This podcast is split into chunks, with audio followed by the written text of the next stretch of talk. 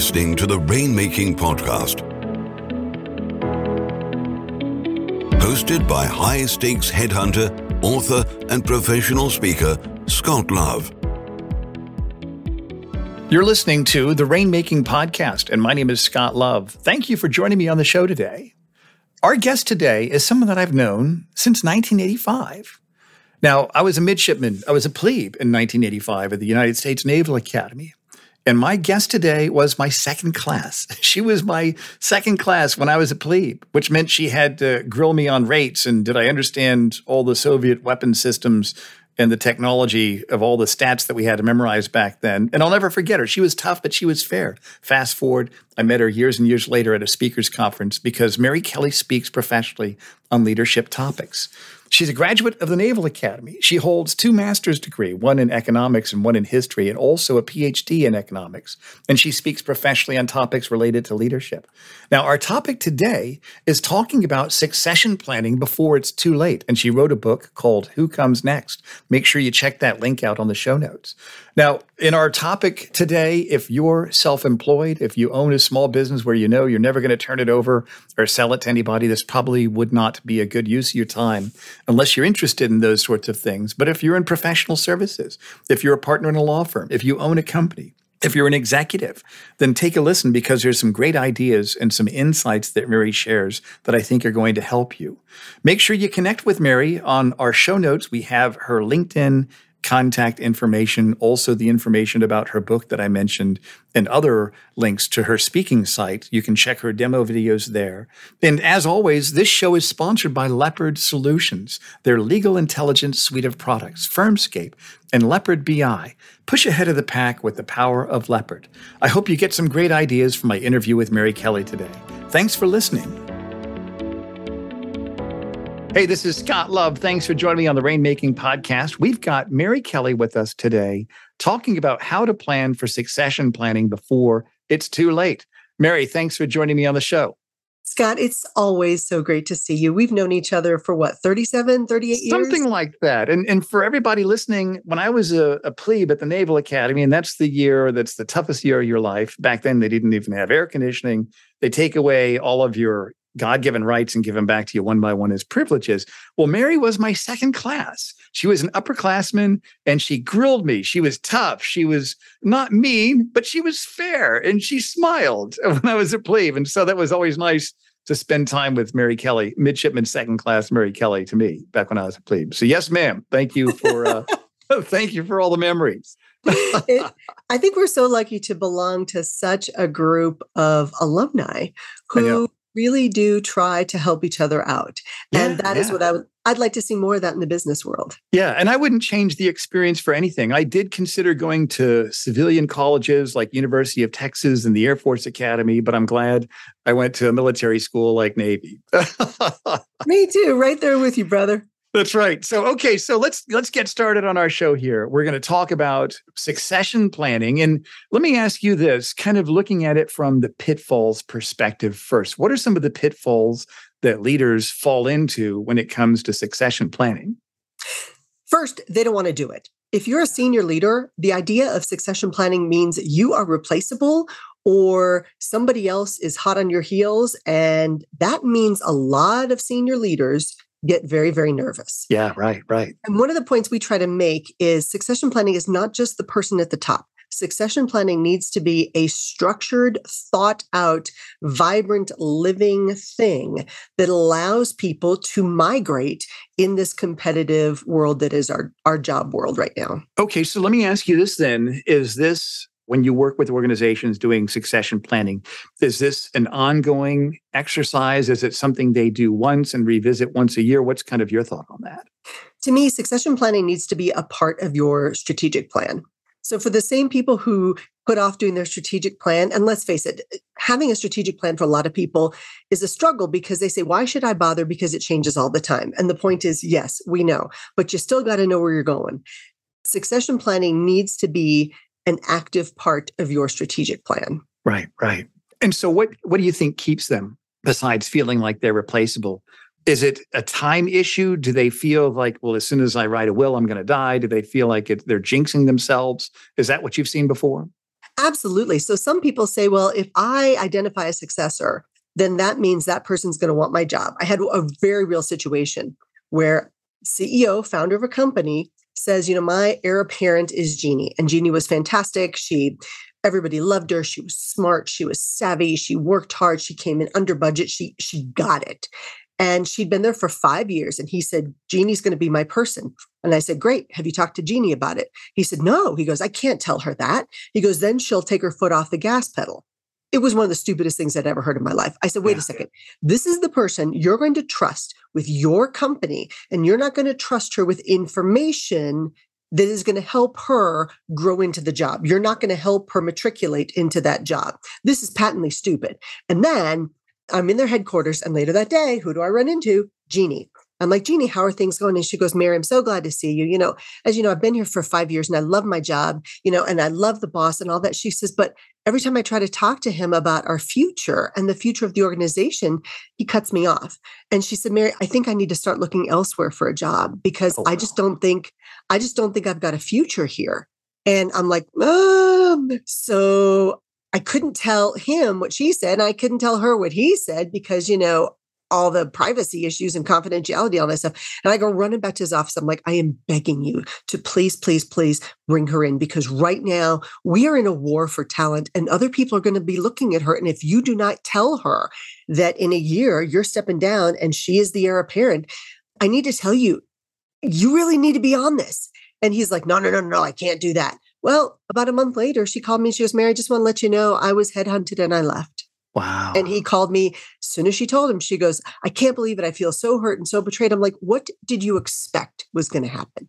If you are not transparent about your goals for the organization and where people need to be, you should not be surprised when they frankly find other opportunities. You're absolutely right, especially in today's market. So, how far down should we go if we're looking at number of years away? Should this be something that should be a one year plan, a two year plan, a three year plan? What do you think is best for the organization?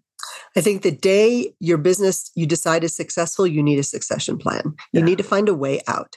Because the reality is, and COVID certainly taught a lot of this, a lot of us this lesson again is guess what? You don't know what's going to happen. You think the average person says they want to retire at about 67 and a half, which makes a lot of sense as our longevity increases and all that. But the average person has to retire earlier. And they have to retire earlier either because they have to take care of a spouse or a partner or a child who somehow needs help or aging parents. So they're caring for somebody else is a huge reason. The second reason is their own health issues get in the way. The third reason is they get headhunted by somebody else. And, you know, gone are the days where you're 60 and people are thinking you're going out to pasture. You've still got a lot of years and vibrancy and all of that. I mean, look at our friend Nido. He's rocking and rolling. I don't know how old he is, but he's always a motivating factor for me. And so we've got these opportunities. And then COVID taught us we could die.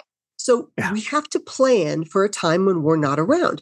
And like it or not, we're all replaceable. The question is do you care more about your individual career and job, or do you care more about the organization? Yeah, that's right. And so, what's the balance? How does an executive get started doing this? What do you think? Should they talk with their colleagues first? Should they talk with a consultant or a CPA or a lawyer? Where do they kind of get a handle on where to start first? If you're the senior person, then people are looking at you to lead this charge. And if you are worried about, hey, I don't want to ever retire, that's a challenge. I had another guy who said, I'm never going to retire from this company. They're just going to find my body in the office on Monday morning when they come to work. I'm like, dude, nice. um, that's not very nice. That's actually not right, a very nice thing to right. do to your housekeeping staff. Not very nice. Yeah. But he was serious. And I said, here's the problem. That may happen, but you still need somebody who's going to pick up the reins. And, you know, a couple years ago, Jamie Dimon had a heart attack and mm-hmm. everybody thought, oh my gosh, you know, what if he's out of the picture and this is just going to be so terrible? You know what? They said, we've had a succession plan in place and everything's good. You know what? Their stock barely burbled. Everything moved on smoothly. Everything was fine because they had a plan. And all they had to say was, we've got a plan. So if you're the person in charge, you have to understand you're replaceable. There's going to be a day when you die there's going to be right. a day when you retire. There's going to be a day when you need to walk out that door. So that means you've got to prepare everybody else in the organization for that day. And a lot of that means making sure that your next level of leaders are prepared to either step up or support whoever is brought in to be that new leader. So those people have to know. And if you're one of those second tier leaders and you think, hey, I'm going to be the heir apparent, and you're not, then if that new person comes in and you maybe you're the comptroller, maybe you're the HR director, and you thought you were the heir apparent, guess what? You're out of there. And all of a sudden, new person coming in go doesn't have a comptroller, doesn't have an HR director, doesn't have an ops person, doesn't have something. And maybe that's a really critical role. And this is why succession planning is not just the job at the top. It's got to be all of your core jobs. And those jobs have to constantly be updated, and the people in them have to be constantly revising their own job descriptions and where they want to go. So, how far down do you think we should go? Should it be just the owner? You mentioned the next level of leaders. Should we have like multi, I don't want to call them generations, but should we have like the top three positions each have a succession plan in place? What do you think about that? Any role that you would miss desperately needs a succession plan. So let's say in a law firm, you may have a chief administration person who isn't a partner, but boy, if that person left, you would be in a world of hurt because they know where everything is. They know how the billing happens. They know how the invoicing happens. They know all the past history. And when that person leaves, if you don't have somebody ready to step into that job, you're going to be in a very bad situation. So many people think it's just the people at the high paying end of the spectrum. The reality is, you might have that one individual coder in your company. You may have that one engineer who is highlighting that new project. And that is going to be the basis of your next revenue cycle. So you have to look at every single level and say, how much would, how much would I suffer if that person was suddenly gone in 48 right, hours? Right. Yeah, what's interesting in my work in dealing with law firms, uh, I do partner level recruiting for big firms, and I also merge smaller firms into larger firms. I do a lot of law firm M and A, and I've actually seen firms that didn't have a succession plan in place. And guess what they do? They just evaporate. Which is sad because yeah. it's all those rev- all that revenue, all yeah. of those clients. And the problem is it's your clients who suffer. So many people think, well, it'll be okay. I'll just close my doors. Hang on. Wait a minute. These people are relying on you with the, yeah. all of their important life documents. So I'll give you a very real scenario. I am a young 21 year old right out of school. And I went to one of my bosses and I said, Hey, I know that I should be doing some kind of financial planning. I just don't know what that looks like. Can you help me? And he said, Yeah, I'll send you to my guy. So I go to his guy. And the guy was about 60 years old, super nice, spent a good hour with me, educated me on things, super nice, like the kind of guy you would trust with your money. Yeah. And I was getting ready to head to the Philippines. And then, as you know, I stayed in Asia for almost 20 years I, so I love this idea. I love everything about this. He was setting me up with an IRA back, you know, back in the 80s, They'd just kind of been invented and mutual funds had kind of just been invented. So things were very, very new. And I said, so I love all this, but what happens if something happens to you? Because I'm going to Asia. I mean, I'm going to the Philippines. I don't know when I'm coming back. I'm on active duty. You know, what happens when all of a sudden, you know, I start to get mail coming back from your office because, you know, something has happened to you? I'm like, dude, you know. And um, he said, well, yeah, he goes, I think my son is going to take over the business. And I'm like, you think? So I was prepared to invest with this guy for 20 or 30 or 40 years, but he didn't have a succession plan.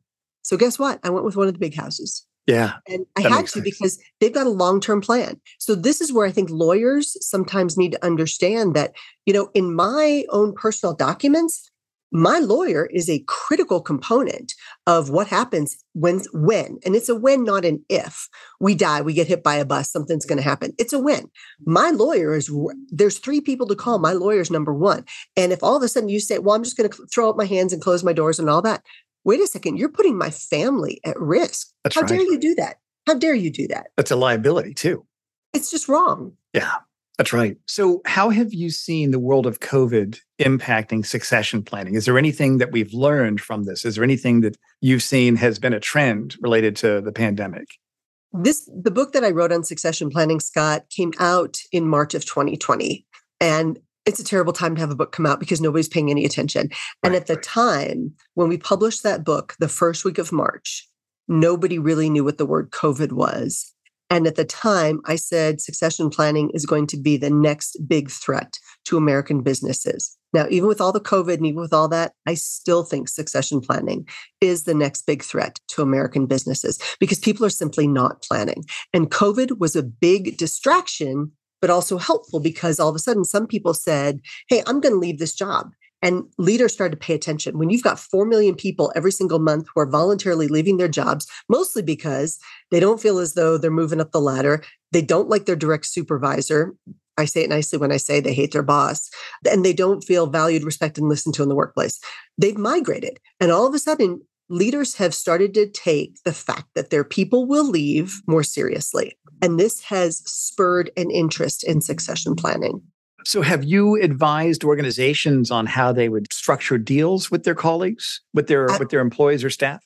So I turn the the M&As over to you in terms of that, but when it comes time to the strategic planning aspect and mm-hmm. incorporating succession planning into that, I work with them to put a plan together because many people just don't know how to start. Right. And that I think is the number one impediment to people getting this put together is they just don't know how to start. So we put that together. And part of that starts with where are the obstacles? So we divide it up by categories. For example, there's the executive. Maybe the executive is the problem because he or she thinks they're going to live forever and wants to die in the office. Okay, mm-hmm. that's an impediment. Or maybe it's the founder syndrome where nobody could do it as well as me. So I'm not going to share any of my knowledge because I had to learn the hard way. Everybody else should learn it the hard way too. Whatever those obstacles are with the chief executive. Right. Then we look at the second tier of who is equipped to step up. How do we align that? How do we make sure that if somebody else comes in, they will continue to support that person, making sure people feel assured if you bring in an outsider, that that outsider will keep all of your top talent or not. That's really critical to understand. You know, if then what? So it's all about the if then what. So starting is an aspect of it. In the book, you know me, I, I love my checklists, I love my right. processes, I love my systems. So we put all of this together in this book. And then I said, hang on, you know, we've been using all these checklists and stuff. So we tab them for the planning team, for the executive, for the board of directors, for, you know, whoever it affects, whoever needs to take action on succession planning. Because many people think it's just the person at the top. But the reality is there needs to be a planning team. There needs yeah. to be a team behind this that increases transparency, but also makes sure that the process is going to happen. So let's say a team works with you and they get this in place. Is this something they should announce to their employees that, hey, we have a succession plan in place? What do you think about that? Absolutely. Absolutely. Your people want to make sure that there's a place to park their car. They need yeah. they need a place to park under. They want to know that if the boss leaves, I've still got my division. I've still got my department. I'm still going to be okay. If you don't, people go, well, oh, the boss just got COVID. Is the boss going to be okay? And if they're not, what happens to me? Whenever you create uncertainty in the workplace, you're going to get more unproductive behavior. Mm, that's a great point, Mary. So tell me a story of an organization that you worked with where you helped them with the succession planning and it happened. The owner died, or he retired, or there was a sale and everything transitioned. Tell me about that. What's kind of a case study you can share with us? And you don't have to mention the name of the organization, of course. I'm so lucky that I get to work with some great organizations. And there's a credit union that I worked with where the outgoing person was pretty solid on who she wanted to replace her. And the problem was the board was not keen on that new person. Mm. And partly it was because they hadn't seen the new person in action. And part of that was making sure that that, that new person who was an internal promotion got the support of everybody else in the organization and the board. So we worked with that organization for a year to not only implement the strategic plan, which included their succession plan, but every single month we got the leadership team together, the senior leaders together, and said, okay, so when this happens, this is how we're going to manipulate the shell game and this is how we're going to move people around and this is how we're going to make this happen and here's who's going to have to move into these slots and then we provided the training the leadership right. and the skills so that they were all comfortable with that and then we went to the young professionals group and we said hey there's going to be some slots available so we want to make sure that you are prepared to step into these roles in another year or two. So where do you want to be? How ready are you for that job? What does this look like? So every month we went in and not only helped make that new person, the new CEO, visible to the board with some creative ideas, but also helped the rest of the team be very, very comfortable with her new role. You know, everybody just moved into place nicely, like one of those, you know, video games where all the little pegs move automatically. it was perfect, but it took a year. And it took an, a bit of an investment by the organization, but they felt like the investment to have all the moving pieces move seamlessly into place was going to be much better than a huge disruption or people getting mad and leaving or people not knowing what was going on. So well, that, that, that was, was smart. Yeah, that was smart for them to do that really smart. Another one, I'm running their the president is leaving. There isn't a good internal candidate. Everybody acknowledges this. And I am working with this humongously large board, and I'm running the succession planning and hiring process because they know they have to do this. They don't know how to do it. And they they said, Mary, can you run this? You bet. So I am running their succession planning and hiring process. Wow. And it will again take about a year because what we found, and this is very, very common, as you know, is the mission and vision of the organization has changed. And all of a sudden, you can't hire for something that may have been true 25 years ago, but it is no longer true now. So that's part of that. That's yeah. great that you helped that organization out. So let me oh, ask you this. Honor. If people are looking at doing this, but they hesitate and you believe that anybody can do this, it's something that has to be done if we could kind of synthesize this into three action steps that people can take to really get started on this, what would those action steps be? Number one is look around and say, okay, if one person here walked out that door today, they suddenly died, they suddenly got really sick, or for some reason, they just weren't around anymore. How would it impact the rest of the organization? And start with that. What would stop? Think about the bad. What would stop? That's step one. Stop. Yeah, that's great. Okay, good. Mm-hmm. And then what's step two? Step two is figure out where the succession planning needs to be in relation to your strategic plan. And if you have neither, that would be a really good place to start. Look, you know, figure out a strategic plan. I've got some really great cheat sheets on this. They are short, they are easy to start. I'm all about getting people to get started now in a way that works for them so that, you know, giving somebody a 900 page document and say, here, work through this isn't going right. to work. People need to be able to start and strategize right away. That's great. And do you have those? Are those easy? Can we get those on the show notes by any chance? Absolutely. I would okay, love, good. love, love to share these notes. We've got an entire website that addresses this with a ton of free resources, and we'd Fantastic. love to share that with your audience. Mm-hmm. Yeah, we'll put that link on the show notes. And what's what's the final action step? Step three, Mary, is uh, get yourself out of the equation. Most people who are in this planning stage are all about what about me? What's in it for me? Because let's face it, if you're the executive and somebody critical in your family is sick, you leave, you don't care. If you suddenly have to move across country to take care of you know your spouse because they got a terrible illness your worry about the organization is not as strong as you would think it would be. Or if you become terribly sick with something you don't care. Or somebody headhunts you and you're gone in two weeks you don't care. So many people mistakenly believe that this initiative is being led by the senior person and that is oftentimes not the case so other people need to step up and ask questions what happens if this is great, Mary, because that's the question nobody wants to ask. Mm-hmm. And so, if one of the key executives is bringing that to the front of the conversation, everybody feels safe. Well, they can ask that also. Then they're going to have some certainty. It's going to eliminate the unknown. The employees are going to be great. The executives are going to be great. The customers and the board and all the other constituents involved in the survivability of that organization, they're going to continue to feel safe as well. So this is great, great content, Mary. This is fantastic. Tell us about the other offerings that you have, the things that you do, the resources that you have that you'd like for our listeners to know about. Thanks. So, we have a terrific vault of materials for your podcast listeners. It is available at productiveleaders.com because who wants an unproductive leader? Productive leaders, productiveleaders.com forward slash podcast. And there is the 12 month business success and accountability planner. Totally free. It's a great download. All of my execs use it. It is the best planning tool to figure out kind of where you start with all of your goals. And it includes about 15 of my best five minute plans that address today's problems focus, productivity, leadership, team building, employee engagement, all this stuff. And then partly for people who are interested in succession planning and how to incorporate it in your succession planning. I would recommend the book because we wrote it. It's called Who Comes Next Leadership Succession Planning Made Easy. And for your readers, if they get the book, it's on Amazon. I think it's like 15 bucks. It's super cheap.